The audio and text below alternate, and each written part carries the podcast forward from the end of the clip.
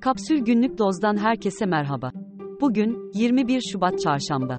Batı Karadeniz ile yurdun güney kesimlerinde yağmur görülebilir. İstanbul'da ise çoğunlukla soğuk ve kapalı bir hava bekleniyor. Şimdi haberler. Siyasi partiler 31 Mart'ta yapılacak yerel seçim için aday listelerini YSK'ya teslim etti. Partiler aday listesindeki eksiklikleri 22 Şubat'a kadar tamamlayabilecek.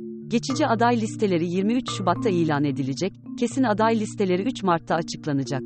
CHP tartışmaların odağındaki Hatay BB Başkanı Savaş'ın adaylığını açıkladı. Partinin lideri Özel, anketler ve örgütün talebiyle bu kararın alındığını söyledi. Savaş'ın istifası halinde, bazı ilçe belediye başkan adaylarının ayrılabileceği öne sürülmüştü. Hatay'da düzenleyeceği miting öncesi bir video paylaşan Savaş, kürsüdeki konuşmasında, 15 yıldır Hatay'da emanet bana teslim, bu güvende, parayla, şöhretle, şarkı söylemekle, top oynamakla olmuyor, bana güvenebilirsiniz dedi. Savaş'ın bu sözleri, adaylık için adı geçen Haluk Levent ve tipin adayı Gökhan Zan'a yönelik olarak yorumlandı. Dem Parti, İstanbul'da başvuruyu yetiştiremedikleri yönündeki iddiayı yalanladı. Partinin İzmir adayları Akın Birdal ve Türkan Aslan olarak açıklandı. Pusulada Birdal'ın adı olacak. Kocaeli'nin İzmit ilçesinin CHP'li belediye başkanı Fatma Kaplan Hürriyet, il başkanıyla yaşadığı liste tartışması sonrası başkan adaylığından çekildi. CHP'nin yeniden aday göstermediği İstanbul Sarıyer'in mevcut belediye başkanı Şükrü Genç, bağımsız adaylığını açıkladı. CHP İstanbul'da Esenyurt adayı olarak Ahmet Özer'i ve Güngören adayı olarak Yüksel Yalçın'ı duyurdu.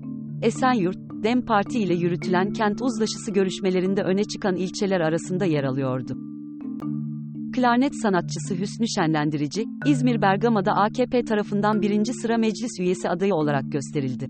AKP ile işbirliği görüşmeleri yürüten YRP'nin lideri Erbakan, kararlarının değişmediğini ve kendi adaylarıyla seçime gireceklerini söyledi. Ankara'da Yavaş'ın, İstanbul'da ise İmamoğlu'nun önde olduğunu söyleyen Erbakan, İstanbul için Fatih, Üsküdar ve Eyüp'te sürpriz beklediğini belirtti. YRP'nin İstanbul Milletvekili Suat Pamukçu, aday seçimlerini eleştirerek partisinden istifa etti. Partinin meclisteki sandalye sayısı dörde düştü. Ses Partisi lideri Ayhan Bilgen, Kars'ta bağımsız belediye başkan adayı oldu. Erzincan İliç'te, Anagold şirketinin işlettiği altın madeninde yaşanan toprak kayması sonucu, göçük altında kalan 9 işçiyi arama çalışmaları, heyelan riskinin artması nedeniyle durduruldu. Toprak ve su numunelerinde siyanür sızıntısı görülmediği açıklandı. Tutuklanan şirket çalışanlarının ifadeleri paylaşıldı. Anagold 1 Nisan'a kadar idari izin duyurusu yaptı. Anayasa Mahkemesi'nde, Başkan Zühtü Arslan'ın görev süresinin 20 Nisan'da dolması nedeniyle seçim süreci başladı. T24'ün kulis haberine göre en güçlü isim, eski İstanbul Başsavcısı İrfan Fidan. İstanbul Başakşehir'deki site asansöründe bir kediyi darp ederek öldüren ve iyi hal indirimi verilerek serbest bırakılan İbrahim Keloğlan'ın yeniden yargılanmasına karar verildi. İstanbul'da bazı ilçelerde apartman aidatları, son iki yılda %300'ü aşan oranlarda zamlandı. Kentte 100 metrekarelik bir daire başına ortalama aidat tutarı 1600 liraya ulaştı. Ortalama aylık aidat tutarında en yüksek miktar, 4100 lira ile Beşiktaş'ta görülüyor. Onu 3300 lira ile Şişli ve 2800 lira ile Kadıköy takip ediyor. Aidatların en düşük olduğu ilçeler ise 800 lira ile Silivri ve Çatalca. Litre fiyatı 44.29 lirayla rekor seviyeyi gören motorine, bu gece yarısından itibaren geçerli olmak üzere 1.21 lira indirim bekleniyor. İngiltere'de yaşayan 24 yaşındaki Josh Kör, TikTok'ta paylaştığı bir videoda, Antalya'da 5 yıldızlı bir otelde bir ay boyunca kalmanın, ülkesinde yaşamaktan daha ucuz olacağını hesapladı.